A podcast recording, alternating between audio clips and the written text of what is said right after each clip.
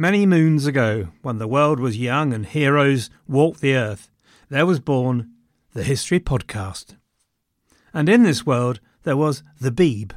There was Lars Brownworth and a bloke called Mike Duncan, and we heard Mike and knew he was good.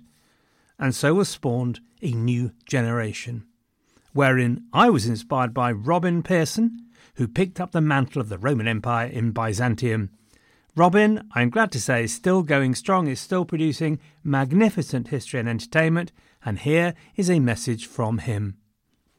Hello, everyone. This is Robin Pearson from the History of Byzantium podcast. It seems like you enjoy your history recounted to you by an erudite, funny Englishman. Well, I am also an Englishman. And if you like a bit of Roman history, then come join me for a thousand year epic of incredible highs and devastating lows. Check out the history of Byzantium wherever you get your podcasts, or go to thehistoryofbyzantium.com. For now, back to David. One size fits all seems like a good idea for clothes until you try them on. Same goes for healthcare. That's why United Healthcare offers flexible, budget friendly coverage for medical, vision, dental, and more. Learn more at uh1.com. This week, we have a break from the birth pangs of the English Revolution, and after the raw emotion of Strafford's desperate and brave fight for survival, I think it'd be good to have a bit of space to breathe, examine our feelings and emotions, get in touch with ourselves again, look up at the birds and the bees, connect with nature again. And with that in mind, I have for you a special treat this week, a guest episode. I came across the Three Ravens podcast quite by chance when I was whistling in a dark wood one day, and a voice came from the Stygian gloom and said, Oi, Stop making that horrible noise and listen to the three ravens instead. Despite this not really being in the classic tradition of a ghost story, I did as the spirits commended me. And I loved the podcast in return. Eleanor and Martin discuss the folk traditions in all the 39 historic counties of England, and they have a great format. Some of the history of the county, some chat, myths, and then a wonderful folk story to finish up. They're really creative. I love the sense of place, storytelling fun, and the love of it all. And it's a great way to take a break from death, mayhem, despair, and chaos. Well, not from death, actually, it's quite a bit of that, mm, or despair, in fact. But you know, it's fun, and they do have a hoot together. So, what you have here is an exclusive early bird viewing of their next episode about Yorkshire, obviously being well in advance of official publication. This is sub say, so you can't tell anyone.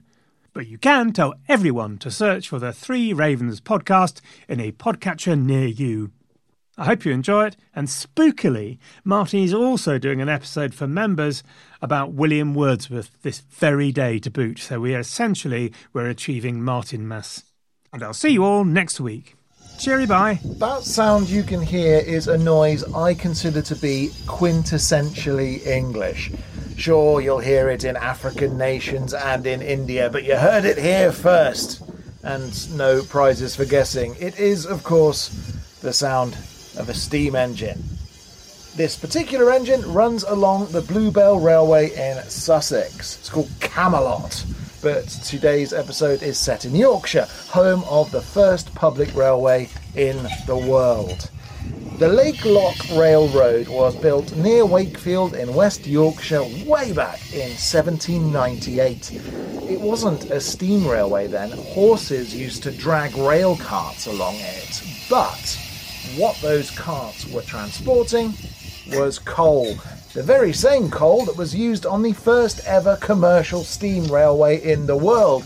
That one, funnily enough, was also in Yorkshire, the Middleton Railway near Leeds. It just so happens that during the last series of the Three Ravens podcast, I ended up talking a lot about water. Makes sense, vast numbers of folk tales revolve around it. But let's not forget the importance of fire in folklore too. What coal unlocked for the English people changed the world in any number of ways, and the use of steam to power machines, combining those two primal elements, arrived at a time in history where magic was falling out of fashion to be replaced by the cold, hard glare of empiricism. And yet, the beady eyes of science have their blind spots, places where the unexplainable continues to huff and puff and dance and jig, not giving two hoots about something as prosaic as rational explanation.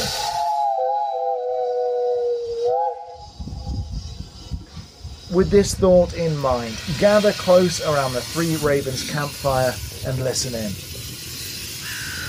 Welcome to the Three Ravens podcast. There were three ravens sat on a tree. Down a down, hey, down a down. They were as black as they might be with a down. One of them said to his mate, Where shall we our breakfast take? With a down, dairy, dairy, dairy, down, down. Hello and welcome to a special episode of the Three Ravens podcast. This one released on the History of England feed weeks before it's set to appear in our second series. If you're new to the podcast, my name's Martin Vaux. I'm a storyteller, writer, and English romanticism obsessive, and I'm joined as ever by my partner in crime and all dark arts, award winning poet, playwright, Shakespeare scholar, and witch, Eleanor Conlon. Hello, and hello, History of England listeners, not least those who heard our advert on David's podcast a few weeks ago and contributed to the massive spike that created in our listenership. Yeah, it was fantastic when that happened. Now, as this is a bit of a strange episode, not going out on the main Three Ravens feed, we won't be doing any updates on correspondence and so on, but please do consider following us on facebook.com forward slash Three Ravens Podcast, Instagram at Three Ravens Podcast, and on Twitter via at Three Ravens Pod. Also, we do have a Patreon, so if you're able and would like to support our podcast, then please consider subscribing for exclusive content, including Patreon only episodes, our monthly newsletter full of folk customs and tarot spreads, mm-hmm. magic spells, and other goodies. And you'll find that at patreon.com forward slash Three Ravens Podcast. So, David is releasing this episode on Saturday, the 3rd of June, an excellent day for folk customs. Depending on where you are, there are a few things to consider attending, including the Abingdon Morris Dancing Festival in Oxfordshire, the Pewsey Town Criers competition in Wiltshire, and, possibly coolest, the Bideford Bridge foot race in Devon. I'm sorry, I have to go back to the town criers competition. Yeah, that's right. How is it judged? well, I don't know. It's going to be tough, the isn't it? The loudest oye. I, I, well, you'd hope so. we have to know more. yeah, we do. Well, I'm hoping that we can find some information, like a press release, or maybe even a video. Oh, the, I the really hope there's a video. Anyway, this is a fun one, the Bideford Bridge foot race, because the Bideford Long Bridge, which spans the River Torridge, is the longest medieval bridge in England. Oh, wow. It's 222 yards long with 24 arches keeping it up, and it was built after Richard Gurney, the 13th century parish priest, had a vision that the bridge should be built there to stop so many people drowning. That's a great way to choose public architecture. Yeah. I mean, do you think somebody had a vision of HS2? Maybe, but I, I can't imagine that their vision has been what's happened, no, not quite. unless it was a nightmare. Keep dreaming. Now, the foot race was established as a charity event in the Tudor period to help pay for the upkeep of the bridge. It's owned by the people of the town, unlike most bridges, which are like uh, owned by the government. Um, so, so they've kept up this tradition of, of paying for it locally. Although the Bideford foot race is not the oldest foot race in Britain. That prize goes to the Carnwath Red Hose Race, which was founded in 1508 by Royal Charter. Do you have to run it while wearing red socks? No, you win a pair of red Ah. stockings if you're successful. Anyway, At Bideford, there isn't a particular prize, but contestants will start running at 7.55 by the town clock and must get to the end of the bridge before the clock strikes 8. That's a great way to measure a race. It is, isn't it? Now, the other interesting folk event, which runs in June, but only every three years, appropriately for this episode, the York Mystery Plays. Have you heard of the York Mystery I Plays? certainly have. They're, they're pretty famous, aren't they? Now, they started in the 14th century and ran last year, so sadly won't be on in 2023. But they're a set of 48 plays originally performed by the medieval guilds of York, which illustrate the Christian history of the world from creation to the Last Judgment. The official website says the plays contain, and I quote, stories of delight, humour, horror, temptation, and resistance. Oh, fantastic. Um, um, the mystery plays that I have encountered uh, often feature a very fabulous Lucifer. Oh, really? Oh, yes, speaking in alliterative verse and certainly very tempting. well, anyone who's listened to more than one episode of the Three Ravens podcast will know we quite like the devil. yes, we are fans of alternate d- depictions of the Dark Lord. aren't we? now, one thing that's really cool about the York Mystery Plays is the historic York guilds and companies still run the event, with the British Library having the sole surviving copy of the original manuscript of the York Mystery Plays. And the York Festival Trust is held in high regard in the academic world, regularly holding conferences that bring together the international community of mystery play scholars. oh, I'd like to be in that community. Now, all of this, of course, means that the county criers on our podcast have no excuse and can't tell us they're too busy rehearsing for the York Mystery Plays to ring us in to Yorkshire. Come on, you indolent thespians. There's not another York mystery play for three years. Get to work. Oh, oh,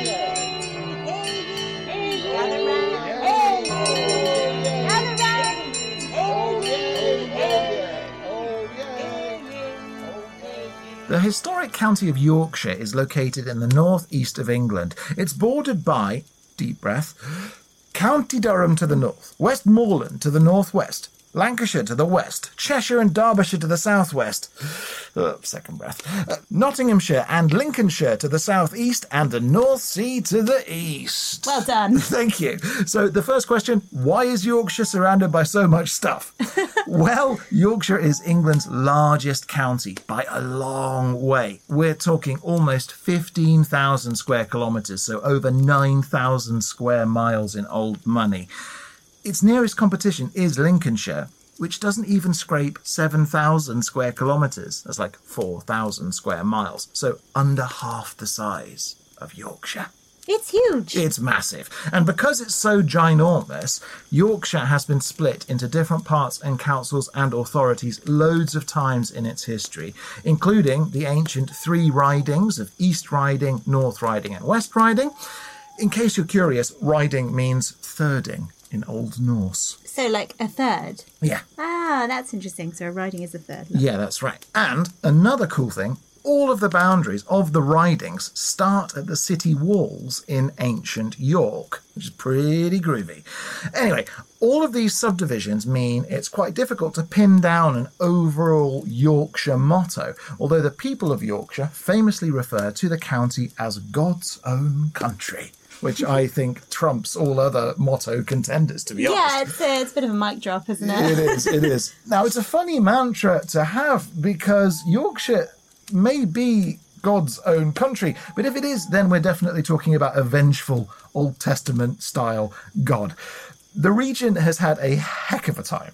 Um, before Yorkshire became Yorkshire, it was initially ruled over by a people we call the Hen Ogledd, the old northerners, they were split into tribes, including the Brigantes, who we talked about a bit during our County Durham and Lancashire episodes, and the Parisi, who ruled to the east. Then along came the Romans with their big swords, and they established a capital in the Brigantian region known as Isurium Brigantum, which was near the modern day village of Aldborough.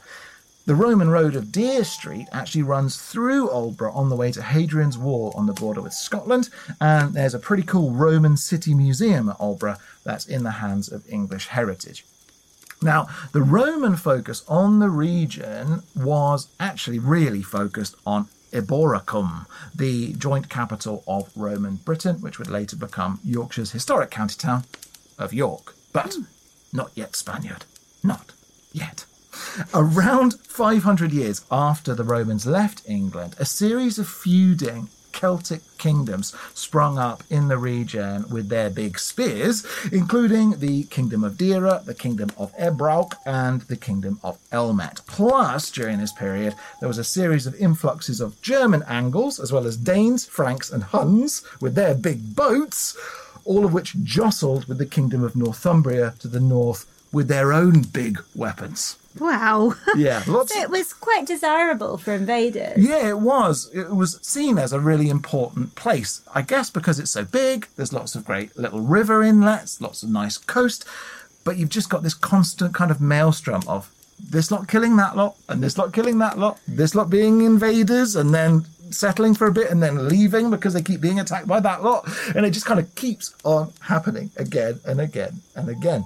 Now, Northumbria was obviously quite a powerful neighbour to have. At one point, it stretched from the Irish Sea on England's west coast all the way over to the North Sea on the east coast, then from Edinburgh in Scotland right down to Sheffield in South Yorkshire, which is pretty beefy. Beefy like a red OXO cube straight in your mouth. That's rich gravy, that is. Then around 865, along came the Vikings with their big axes and what was known as, and I quote from the Anglo Saxon Chronicle, the Great Heathen Army. now, have you ever heard of the Great Heathen Army? No, but if I ever start a punk band, that's what I'm going to call it. Yeah, that's a great name for a punk band.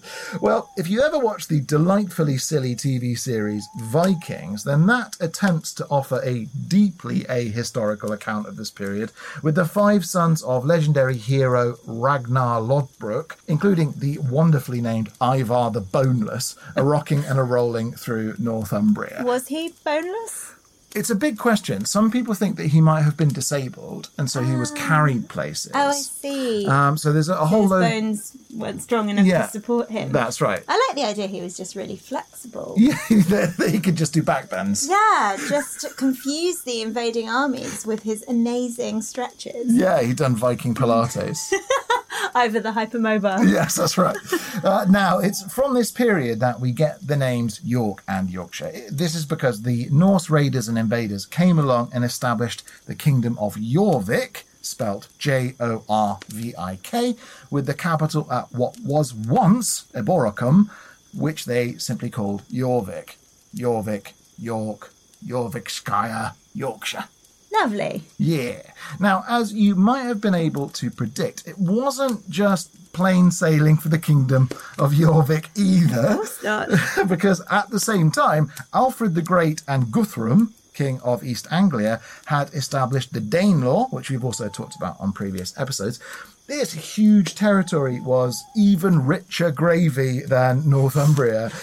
In case you're unfamiliar, the Danelaw was governed by a single set of laws which covered most of eastern England, and where the Danelaw met the kingdom of Jorvik, well, the dueling gravies got a bit spicy. I'm waiting for you to tell me that gravy's produced somewhere in Yorkshire, so this uh, lengthy gravy metaphor will make perfect sense. it's not. I'm just really into gravy right now.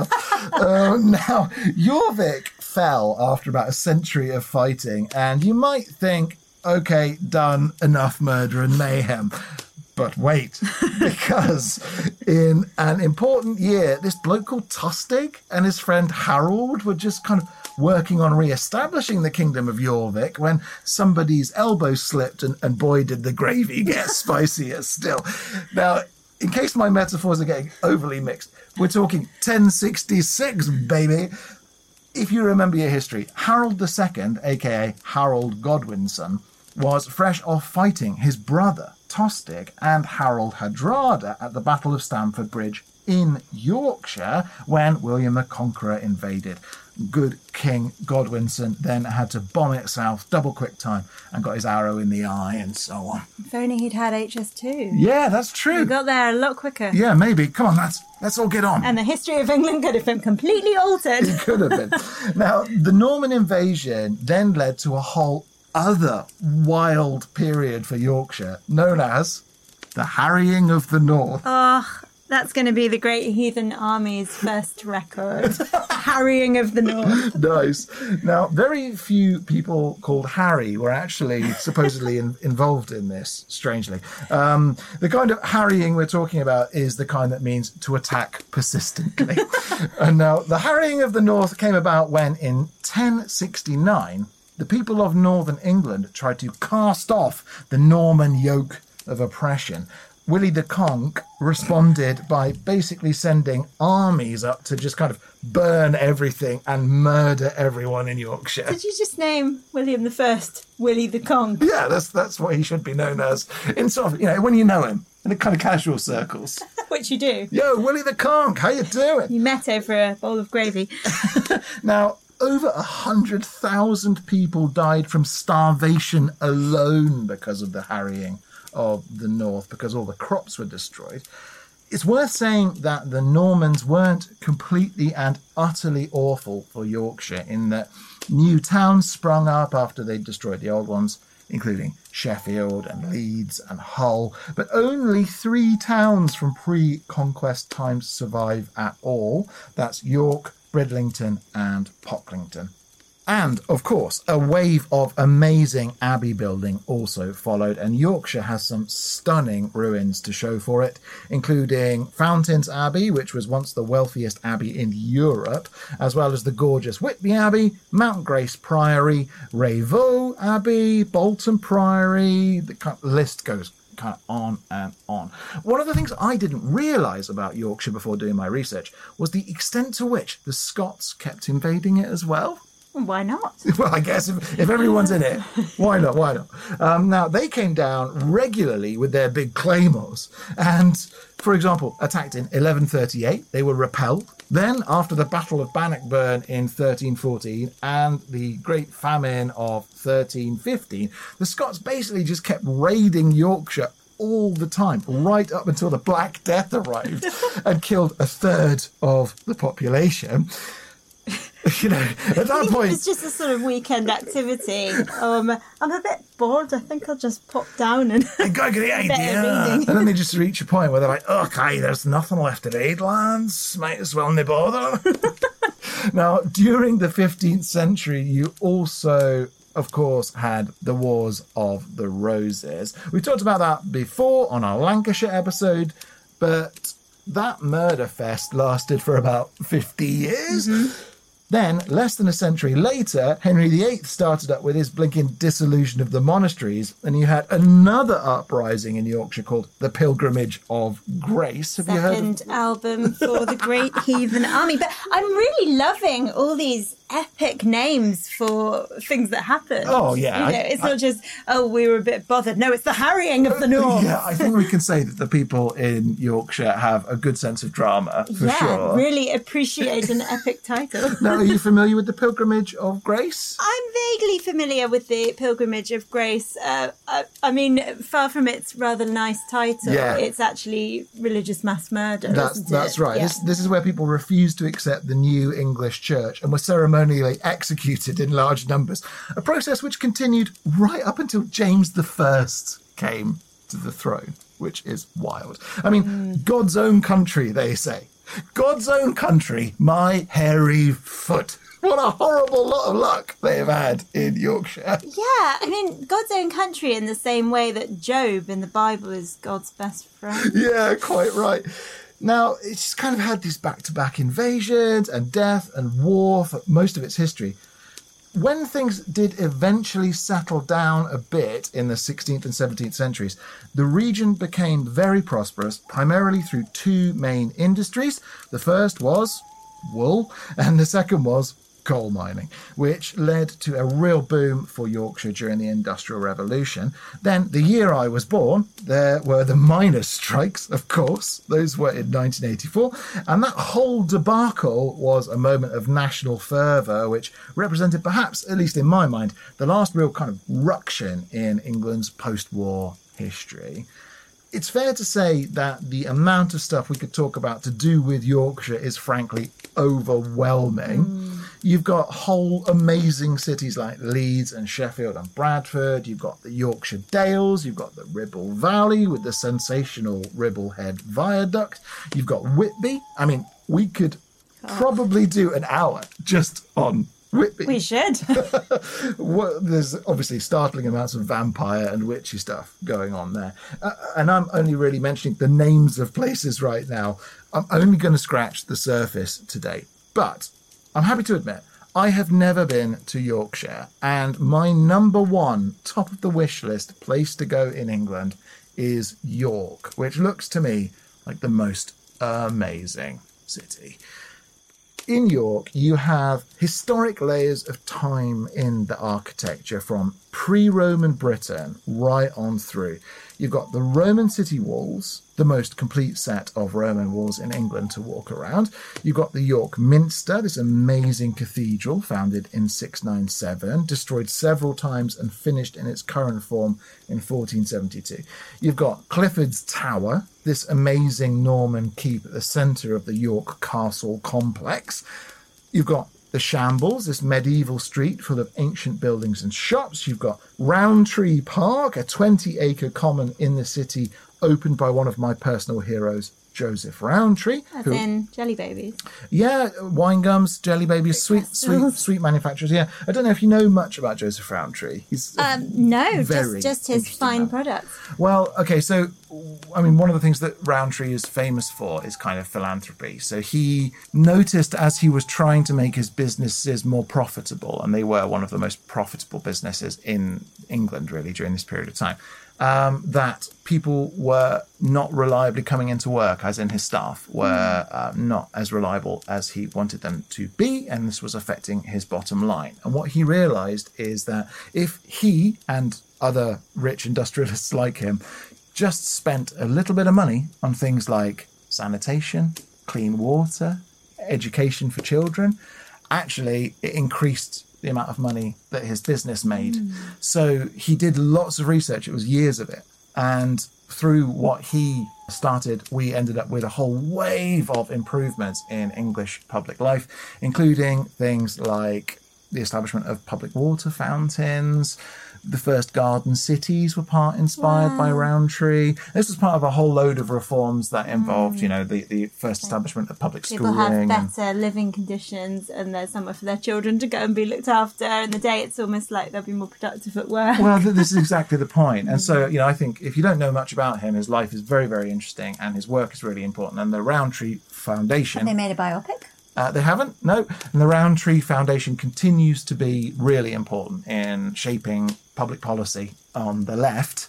But I, I think one of the interesting things about Rowntree is he kind of came to understand that in social policy, a rising tide lifts all boats. So, y- you know, the very, very rich don't need to lose money by helping people lower down the uh, societal ladder, I suppose.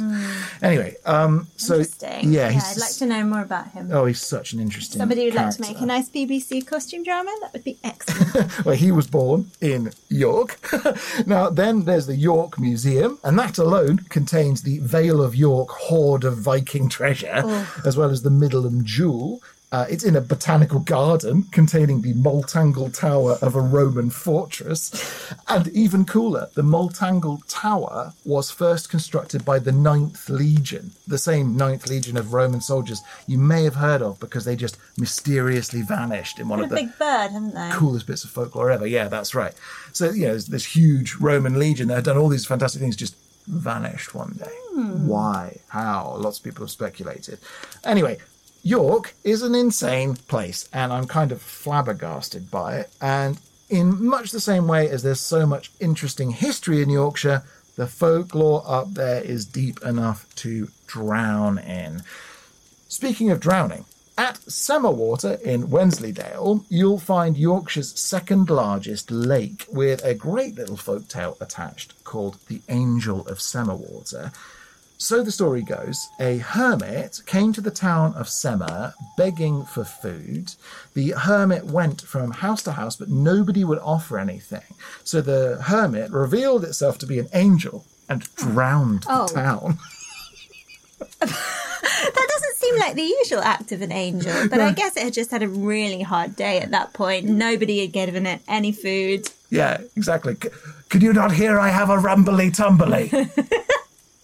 right, all of you, get I drown. mean, your point about the, the vengeful god seems Yeah. to extend to, to God's staff as well in, Well, in Yorkshire. indeed. Now, much like with the Bomere Pool, which we talked about in our Shropshire episode, and also Dunwich, which we talked mm. about very recently in our Suffolk episode, the town is said to still be there under the lake, and you can hear the church bells ringing on stormy days. Mm, Love a drowned city. Yeah, definitely. Now, on the subject of storms, maybe the most important Yorkshire figure to mention is Mother Shipton. Oh, yes. We've already talked a bit about her back in episode two because she ended her days in Somerset, and in episode five when we were talking about the Rollright Stones. Yeah, she's a very well travelled woman. Yeah, Mother she's Shipton, pretty interesting. she? Now, to give her her proper dues, Mother Shipton is maybe England's most famous witch.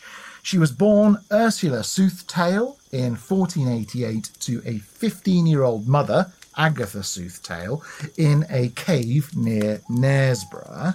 Mother Shipton's cave is another place I'm dying to visit. Yes, me too. I um, am quite excited about the petrifying waters Yeah, there. it's pretty cool. So the cave is near this spot called the Petrifying Well, which is amazing. It's a skull-shaped pool, Yes. starting strong, um, and it has these incredible limestone shapes formed by falling water.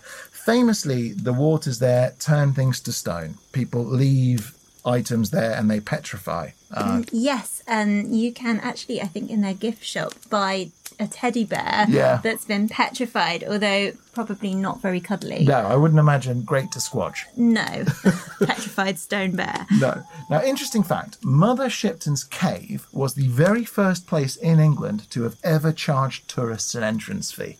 Wow, they must have started pretty early. They then. certainly did. Now, Shipton herself was a renowned herbalist, soothsayer, and prophet. She was said to be incredibly ugly, a hunchback with bow legs and bulbous eyes, which I reckon is maybe just a smear campaign against a perfectly upstanding local businesswoman. It's also said that she was the offspring of her mother, this young girl, Agatha, having had an affair with the devil. This I find much more believable. Yeah, that devil, saucy devil, was up to no good. Saucy devil. Anyway, Ursula married Toby Shipton when she was 24, with people saying that she bewitched him into the marriage. She did allegedly do good in town, solving crimes and helping people, but after the mysterious death of her husband just two years after they were wed, she moved out into the woods. It was there that she started making prophecies before eventually travelling through England, going about her witchy businesses. Her prophecies predicted notable storms, the ascension of Henry VIII, who famously called her the Witch of York, um, and her book of prophecies contains all sorts of interesting stuff, a lot of it wrong, but she does say that the world as we know it will end in a colossal flood. That's plausible. Yeah, she may yet prove to be correct. Climate change and so on and so forth. Another witch in Yorkshire folklore is Churn Milk Peg, which is quite the name, I think. now, she's apparently uh, actually a ghost of a witch who smokes a pipe and hangs around near nut trees. She's known for popping out and scaring people if they try to eat unripe nuts, with her name coming from the milk of unripe nuts, which is also known as churn milk. Oh, that must have been the strange old woman who popped out of the fridge this morning when I was getting my almond milk. yeah, that's right. Smoking her pipe. And you were like, what are you doing? Yeah, I was a bit curious. She just slapped it out of your hand and then disappeared in a puff of smoke. Um, now, want some more weirdness? Always. Okay, well, you'll like this one. The Wold Newton Triangle. Is this anything like the Bermuda Triangle? It is just like the Oh, Bermuda fantastic. Triangle. Well, kind of. I mean, ships don't disappear there because it's inland. But this section of Yorkshire ranges from Bridlington to Scarborough to Ganton, all of which are said to be linked by ley lines. Oh. And there are a few amazing things about it. One of which is it used to be famous for wolves. Oh, are they popping in and out of existence? no, they aren't. But it was really apparently rather wolfy around those parts right up until the mid 1700s, and not just regular wolves. Oh. So the legends go. The wolves of the wold used to dig up corpses from local graveyards and, from eating the bones and corpses, would turn themselves into werewolves. That's quite an amazing werewolf origin story. I know, right? So when you said the wolves of the wold, I thought, oh, what a lovely name for a children's book. Yeah. And then you carried on with the digging up and the eating of corpses. And I thought maybe not a children's book. No, well, the most famous of these werewolves in the wold was called Old Stinker. you know, apparently, Old Stinker ate so many corpses and stuff, he just smelled really bad, had terrible breath, so you could smell him Oh, no, coming. so the other wolf, the wolves gave him a wide berth. Well, maybe they were like, he's he's the alpha because he smells, he smells the worst. worst. now, although most people agree the creatures that roved the wold were werewolves, some say that they were just reanimated corpses. So I'm going to say that there were both werewolves and zombies in this place, which, what with Dracula landing at Whitby nearby, means you've got your three key monster types all in Yorkshire. Three types of monster, three ridings. Yeah. I'm seeing a whole alternate Yorkshire origin story. That was the sound of my mind blowing. Um, now, talking of creatures, we've got another beast. This- Excellent. This one fits alongside Black Shuck and the Beast of Bodmin Moor and so on. It's called the Barguest of Troller's Gill. Oh, a Barghest is another dog type. isn't it, Exactly usually? right. It's meant to be a demonic hellhound, and it haunts Yorkshire's woods and snickelways, appearing to bother the locals. This is in contrast to the Black Cat of Hell Mary Hill, which stays in a fixed location. Typical cat, it's just kind of lazing around. But the legend has it that this black cat guards a chest full of buried treasure in a cave at the top of Hell Mary Hill near Sheffield. Only if anyone gets close to discovering this treasure, then the black cat appears with flaming eyes and defends the hoard. Yeah, that'd put you off. It certainly would. Now, going back to the Wold Newton Triangle, also within its boundaries is the Rudston Monolith. This one's amazing. It's 25 meters tall. So the tallest standing stone in England. It dates from 5,000 years ago, and some say it was thrown by the devil, annoyed at people for worshipping the Christian God. But um, if you think about the timeline, it Slightly predates. yeah, that kind of doesn't work out if you think about it. There's also the Gypsy Race River, and this one's fascinating. It runs underground through the Great Wold Valley, but the river is also known as the Waters of Woe. Back with those epic naming traditions. I know, right? Well done, Yorkshire. Now, this is because when the river does rise to the surface enough to be seen, it's said to predict catastrophe. It's previously appeared before the Black Death, before the English Civil Wars, before both World Wars, and so on and so forth. In terms of cool traditions in Yorkshire, firstly, on the 1st of August every year, there's Yorkshire Day. Hurrah! This is a day when the people of the county celebrate its culture, which presumably involves being invaded several times across the afternoon. Um, now, the, the way that they do this actually is they go and do something called the Declaration of Integrity, which includes going to York's gatehouses and around the walls. Uh, there's confectionery and parades and so on. So that's pretty great. But also on Ascension Day each year, there's the Penny Hedge tradition near Whitby. Have you heard of this? I haven't Hedge heard of the penny hedge tradition. Well, it was a new one on me too, but the tradition dates all the way back to 1159 when three boar hunters murdered a hermit at Eskdale. The abbot of Whitby imposed them a penance of building these penny hedges uh, on the banks of the river. Not only did they have to do it, but all of their descendants had to do this tradition for all time. And the idea is that the penny hedges they build have to survive three tides of the river coming in. So they have to be strong enough I to, see, to yes. withstand that. Um, other chunky bits of Yorkshire folklore include the Penhill Giant, who is said to have lived in a fortress in Penhill in Wensleydale, which is also at a meeting point of ley lines. You've is that got why the cheese is so magical? Maybe. Yeah, your mum. Obsessed with Wensleydale. Cheese. She loves cheese. Wensleydale cheese. Maybe it's giving her enchanting properties. Well, I mean, she's an enchanting woman, isn't she? She is. Yeah. That must be all the cheese. Now, you've also got the Cow and Calf Rocks on Ilkley Moor, which are these huge stones near one another, not far away from Keighley. They were said to have originally been one stone that was broken by Rombald the giant. Story goes that Rombald was being chased by his angry wife, only he wasn't looking where he was going, so trod on these huge rocks and split them apart.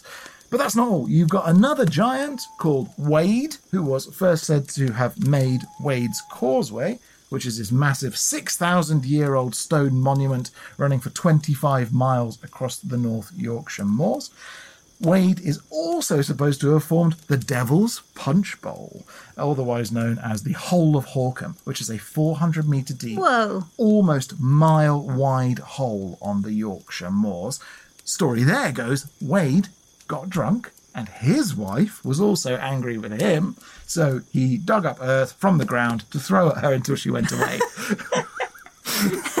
And that's how you should solve all domestic disputes. Yeah, just throw rocks and mud. Um, anyway, so the, the hole he dug uh, left the Devil's Punch Bowl behind.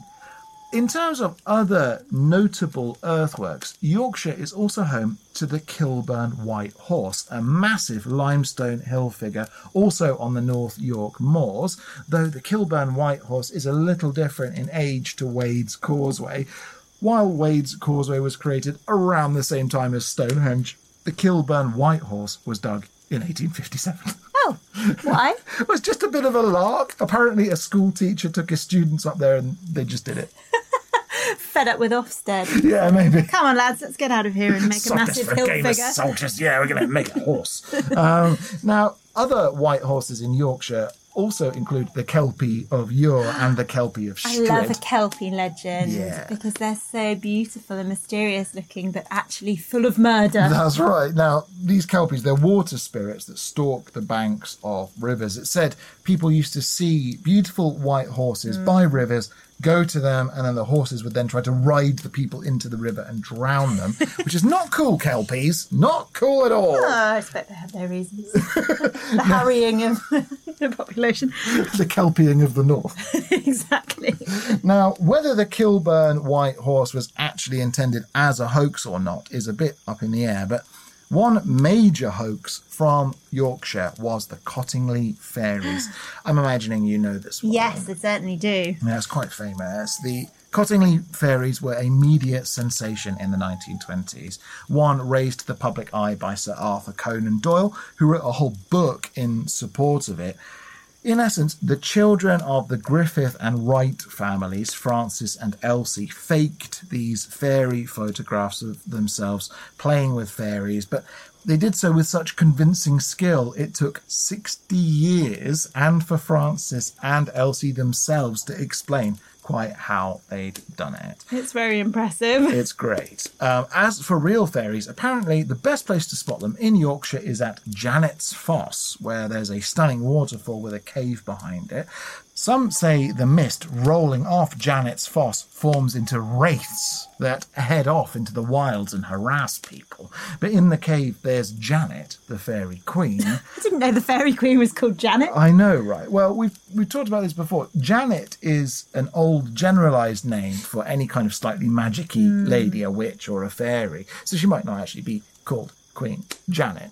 Um, but you know, we talked about that on, on one of our, our Patreon episodes. Still, her fairies are known to be found playing all around the gladed pool nearby, and perhaps if you catch her at the right time, you might get an audience with the fairy queen who lives behind the oh, waterfall. Lovely. All this fairy talk leads very neatly into my story for the week, which is based on court records of a witch trial dating from the 1640s, as relayed by Yorkshire minister John Webster in his book of 1677, The Displaying of Supposed Witchcraft.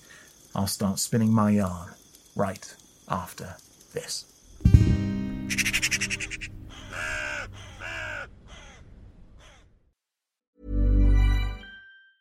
Everyone knows therapy is great for solving problems, but getting therapy has its own problems too, like finding the right therapist, fitting into their schedule, and of course, the cost.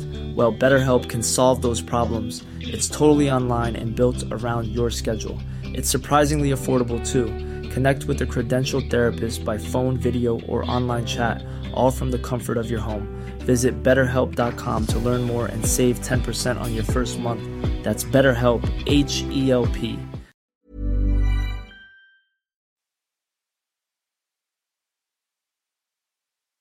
To call me an authority on the subject of witchcraft would be an exaggeration. Though there's no denying, people do call me John Hephaestus on account of my unmatched alchemical knowledge, as detailed in my famous book, The Metallographia. I am, in truth, but a humble cleric. In truth, I prefer to go by my given name, John Webster. And though some call me a seeker, meaning to belittle my endeavours, such a title is not wholly incorrect.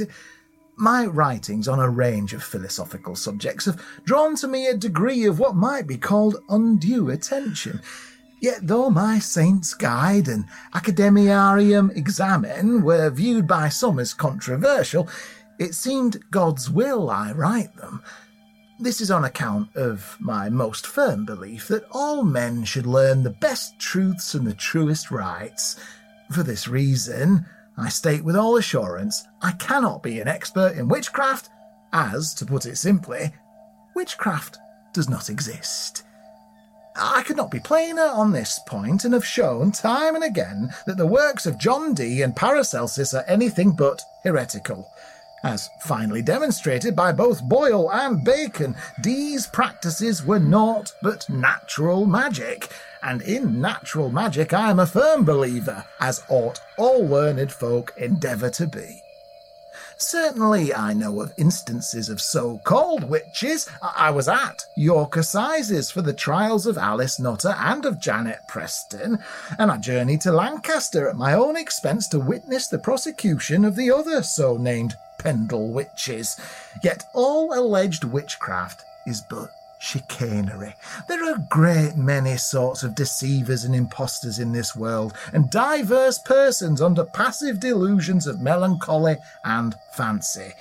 Yet there is no corporeal league ever made betwixt the devil and these persons. He does not suck on a witch's body or have carnal copulations with them nor do witches turn into cats or dogs or any such animals, or raise tempests or the like, which is what my most recent book sets out to prove. To speak of books, you needn't read mine, for the Bible says it all. There is not one word in the Bible that signifies a familiar spirit, or a witch in the sense that's vulgarly intended in common parlance. Likewise, unholy apparitions and the power of the devil. Certainly, there is the Witch of Endor in those pages, but the word witch is a mistranslation. For if she was a witch for raising up Samuel, then, well, Jesus Christ must be thought a witch in just the same way for raising up Lazarus, not to mention his most holy self. And forget not that our world is full of wonders mankind has yet not come to understand. Diverse creatures and minerals, such as beryls and crystals, might look miraculous to the foolish, the ignorant, and the impious, but such things are natural and not diabolical, as can be proved by the sustained application of reason. Take the fine example from the times just after the Pendle trials, less talked about perhaps by virtue of the man who drew the court's focus being vindicated. His name was, like mine, John, and he was a simpleton. He was known in York for being unlucky. He was tricked and cheated all through his life on account of being innocent to the dark hearts of men. And John touched in his way, such as he was, was the last person who ought to face down a judge, let alone a prosecutor such as Durand Hotham, magistrate of East Riding. But I was there to watch, and I saw justice done. To describe John to you, when I knew him best, he was a dirty fellow. His hair was lank and long, his long nails bedded with mud. He slept often under the open sky up on the moors, coming to town only when he'd gathered sufficient roots and berries to trade with folk for a hot meal and bed. Yet one day, John came to York with something new to trade A sympathetic powder, he called it, one to cure all ailments. And he knew not to sell it for a low price and clutched the wooden box in which he held it close to his heart to defend it from thieves and cut purses. It took some time for John to find customers, but find them he did, and lo and behold, the powder worked. I saw a sample of it later in the court. It was white and fine as milled flour, emitting an aroma like the scent of honey. And it was on account of the success of this powder, which brought a long line of people to see John, all with coin to spend for a pinch of his curative dust, that he found himself accused. Folk could not understand how the powder might help a woman with a headache who took it as snuff, then resolve the aches in a cripple's legs when the dust was rubbed upon them. That a man with plague who rubbed it on his buboes would soon enough see them disappear, while a whole house with stop gallant were saved from an affliction all new incurable. This happened not all at once, of course, for John would visit town with his wooden box and sell his wares and when the box was emptied, he would again stride out onto the moors in all kinds of weather, returning days later with his stocks replenished. The truth of what was happening on those moors was only revealed when John had been clapped in irons. By then he was less thin or soiled in appearance, having bathed and eaten many fine meals and bought himself new clothes. Though Mr. Hotham made quite the statement on John's evils, reading a declaration in which John admitted his powder was magic, when John himself was invited to speak, he explained himself completely. Slowly, I must admit, for John never had a skill with words, but he enlightened the court and saved himself in doing so. He said simply that one night, before day was gone, he was going home from his labours, being very sad and full of heavy thoughts, not knowing how to get meat and drink. Only then he met a fair woman in fine clothes who asked him why he was so sad, and he told her it was by reason of his poverty. To this she said that if he would follow her counsel, she would help him to that which would serve to get him a good living. He consented with all his heart, provided it were not a means to profit by unlawful ways, and she told him that it should not be by any such ways, but by the doing of good and the curing of sick people. The woman warned him strictly to meet her at that spot the next night, the same time. She departed from him, and he went home to the space between an outcrop where he used to lay his head, and the next night, at the time appointed, he duly waited, and she, according to her promise, came and told him that it was well he came so duly, otherwise he would have missed that benefit she intended to do him. She bade him follow her and not be afraid, and led him to a little hill. There she knocked three times, and the hill opened, and they went in.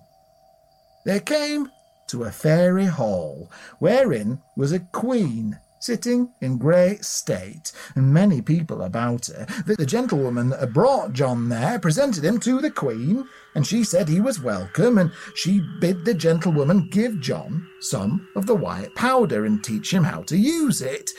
This she did, giving him the little wooden box, bidding him to give grains of it to any that were sick, saying it would heal them. She then brought him forth from the hill, and so they parted. The court was silent as John told his tale, yet questions followed.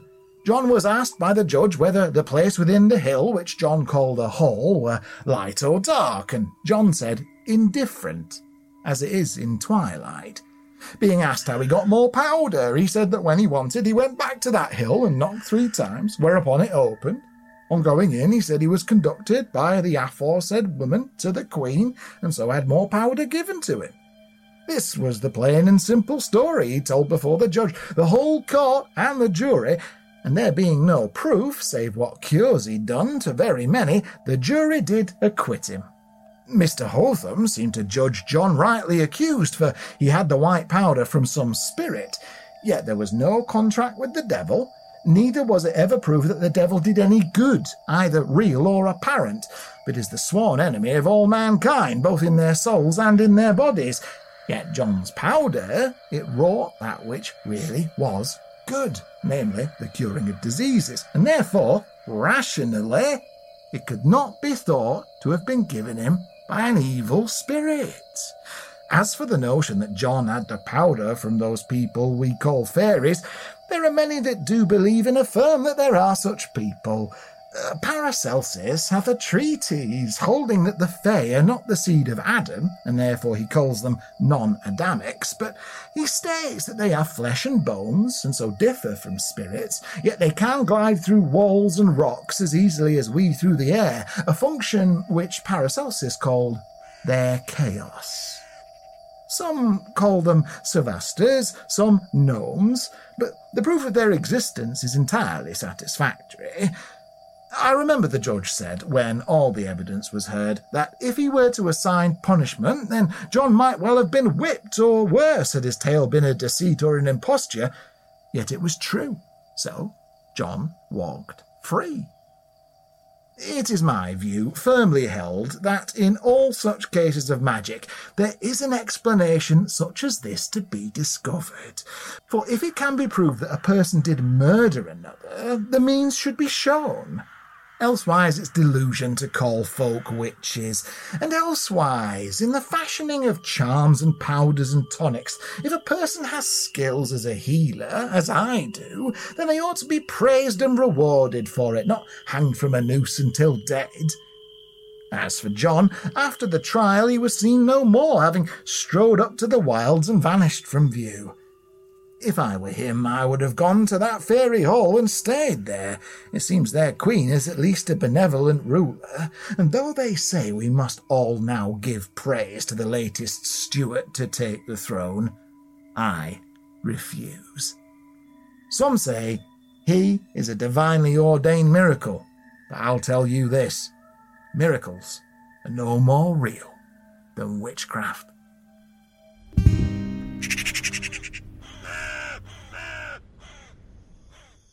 So, Eleanor, the displaying of supposed witchcraft by John Hephaestus Webster. What do you reckon?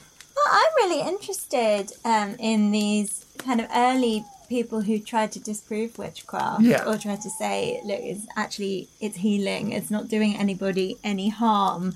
I think he's a bit of a front runner. Yeah, he is. Well, one of the many interesting things about John Webster, who was a minister but who gave up being a priest to focus on science, was that his discoveries were really important. For example, Isaac Newton used Webster's science books throughout his career. So career. he was the real deal. He was the real deal. I also find it really difficult to imagine what it would have been like to have, on the one hand, been alive during the Puritan protectorate, and then, on the other, to have lived through the restoration of the monarchy. I always imagined that for most ordinary people, they just carried on regardless. Yeah, probably- like living their lives as their they life. would have done. Yeah, they weren't getting Uh, pressure to watch like, the "Oh, coronation on the it's telly. changed again. oh, look, no, all right, we're not wearing black and tall hats anymore. It's all big wigs and parties. Yeah, yeah. All right, but I still need to get the cows in. But I suppose if you're an educated person, you've travelled around, you've been to university, you've seen a bit more of the world, you must have a philosophical argument or a sense of justifications that you've built up over time. And having to do a series of U turns, you can see why people found it so difficult to change their mind and so ended up executed or arrested and so on and so forth. Yes, when actually half the time it must have been. But five minutes ago, you told me I shouldn't believe in that. Yeah, yeah, quite right. And perhaps that's why there are so many important books to have emerged during this period, hmm. including Bunyan's The Pilgrim's Progress and Milton's Paradise Lost, which are quite serious, and Aphra Behn's plays and novels, of course. And then you've got this wave of restoration comedies, which happen after the restoration, and as you know very well, they are pretty filthy. Yes, uh, China is never China in a restoration comedy. Elaborate. Oh, I mean, it's it's just a metaphor for genitals. Yeah, exactly. Yeah. I'm thinking of um, Wycherley's The Country Wife, which, uh, I mean, even the title. yeah, exactly. If you think about that for just a second. Yeah, exactly. Anyway, poets like John Wilmot, the Earl of Rochester, the guy, the guy wrote smut. He really did. Very rude poetry. Very funny, but still smut. Uh, and then, of course, you get Dryden, after which poetry becomes quite staid. But running parallel to all that, you've got the end of this fascination with witches. Obviously, we're still interested in witches today, but attitudes are very different.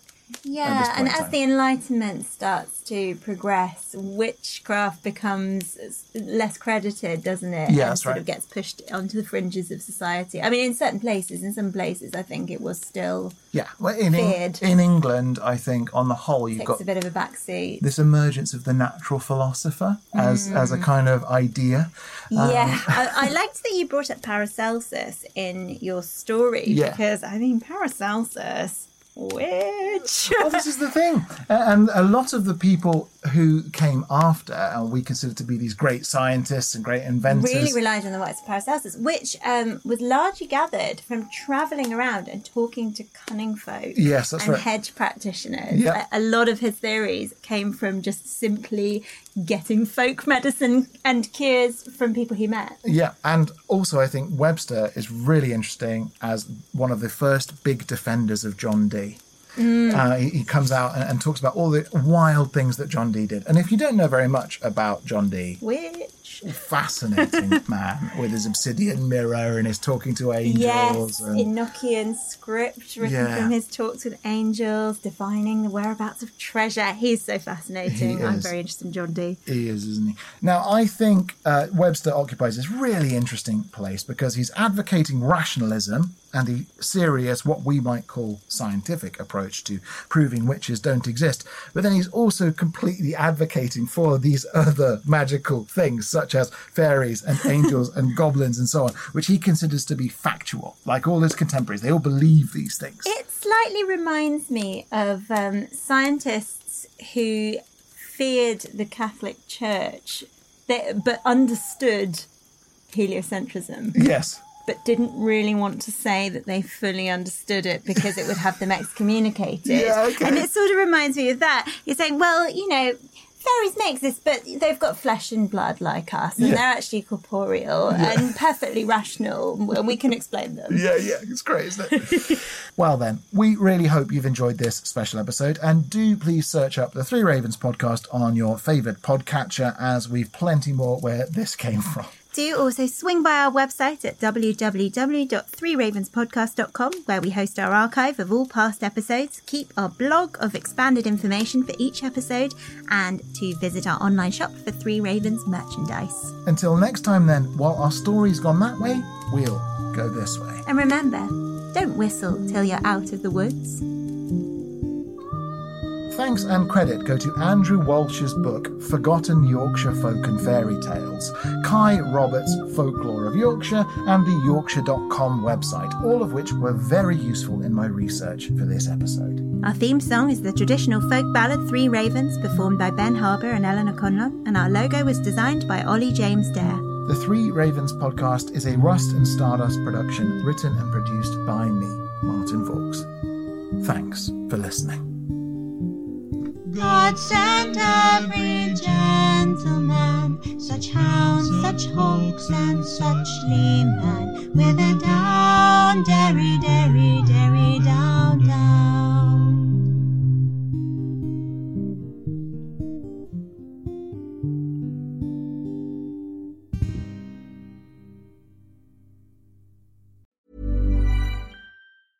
Mom deserves the best, and there's no better place to shop for Mother's Day than Whole Foods Market. They're your destination for unbeatable savings, from premium gifts to show-stopping flowers and irresistible desserts. Start by saving 33% with Prime on all body care and candles. Then get a 15-stem bunch of tulips for just $9.99 each with Prime. Round out Mom's menu with festive rosé, irresistible berry chantilly cake, and more special treats. Come celebrate Mother's Day at Whole Foods Market.